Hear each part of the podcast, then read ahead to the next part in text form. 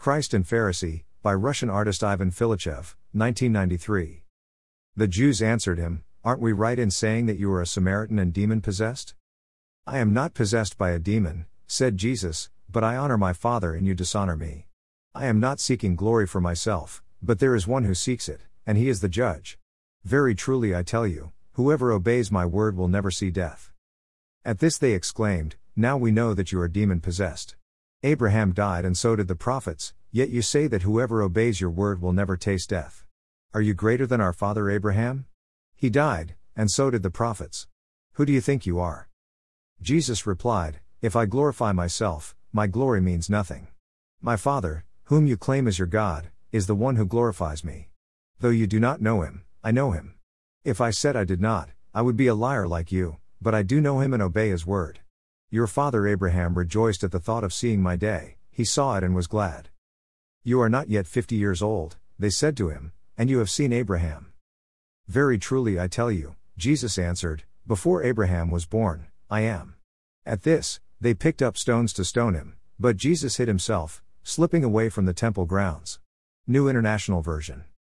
I am a recovering perfectionist. There was a time in my life when I believed that I could attain perfection in all things.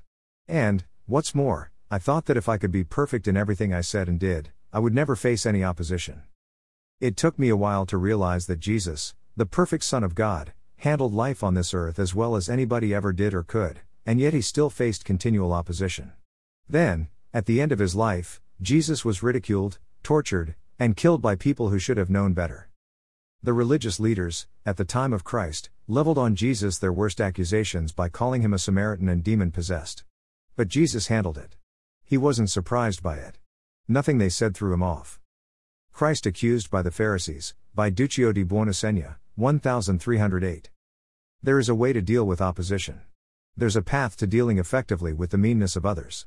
And there's a way to face the trouble, as well as your anfect tongue, spiritual oppression and depression, about what's happening.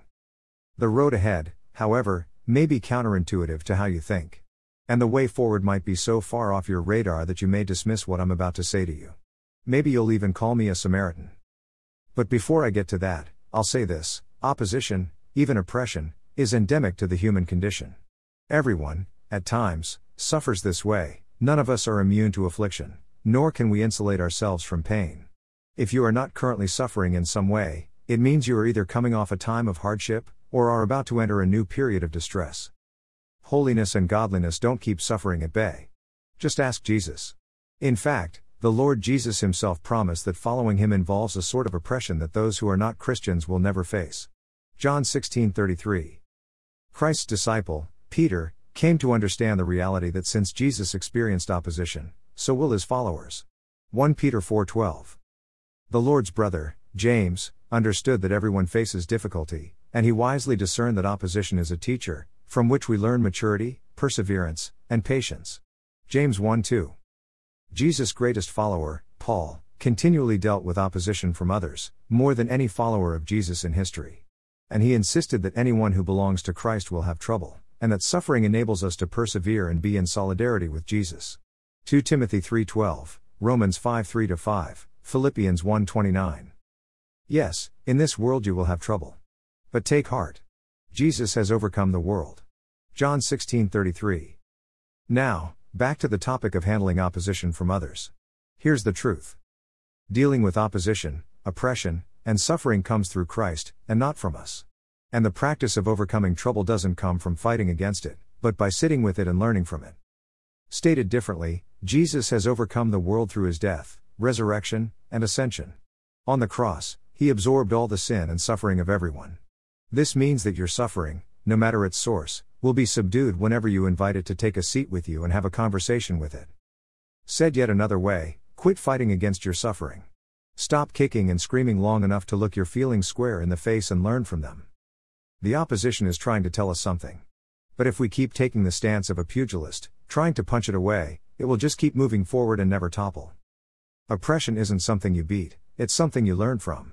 Jesus already did the beating and the winning and will only learn from suffering and overcome it when we embrace it. Therefore, the counterintuitive, countercultural practice is submit to suffering. When we do that, like Jesus, we simply slip away from the oppressors.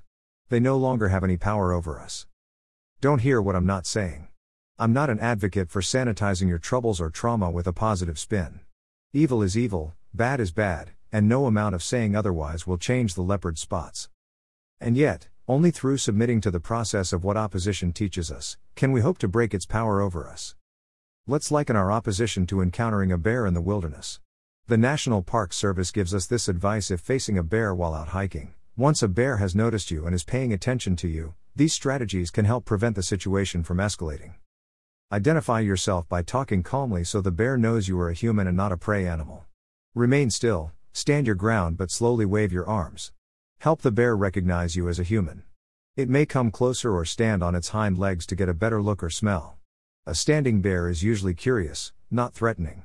Stay calm and remember that most bears do not want to attack you, they usually just want to be left alone. Bears may bluff their way out of an encounter by charging and then turning away at the last second. Bears may also react defensively by woofing, yawning, salivating, growling, snapping their jaws, and laying their ears back. Continue to talk to the bear in low tones, this will help you stay calmer, and it won't be threatening to the bear. A scream or sudden movement may trigger an attack. Never imitate bear sounds or make a high pitched squeal. Hike and travel in groups. Groups of people are usually noisier and smellier than a single person. Therefore, bears often become aware of groups of people at greater distances, and because of their cumulative size, groups are also intimidating to bears.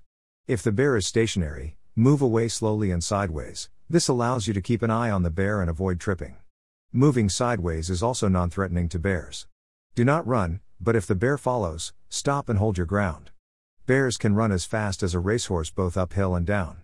Like dogs, they will chase fleeing animals. Do not climb a tree. Both grizzlies and black bears can climb trees. Fighting against someone's oppression is about as useful as taking on a bear. Both bears and oppressors can be dangerous. We don't blame bears if they act like bears. Likewise, let's not be surprised when opposition arises. I suggest we treat opposition as if we are facing a bear in the wilderness of trouble. Calmly identify yourself. Doing the big freakout is only going to encourage suffering to do damage. Oppression will pass, but you must be patient and calm. Talk in low tones to the opposition. Remember who you are, you belong to God. Handle oppression as if it is curious about you. Walk with others. You're not John Wayne. Community is necessary, not optional. Keep your eye on opposition. Don't ignore it, or pretend it isn't there. Don't run. Face it and keep it in front of you. Jesus was calm, honest, and forthright. He was, therefore, able to speak and handle himself with wisdom in the face of opposition and trouble. Christ knew who he was, who the opposition was, and what his purpose was, and we can know those same things, as well.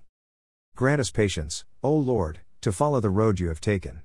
Let our confidence not rest in our own understanding but in your guiding hand. Let our desires not be for our own comfort, but for the joy of your kingdom, for your cross is our hope and our joy now and unto the day of eternity.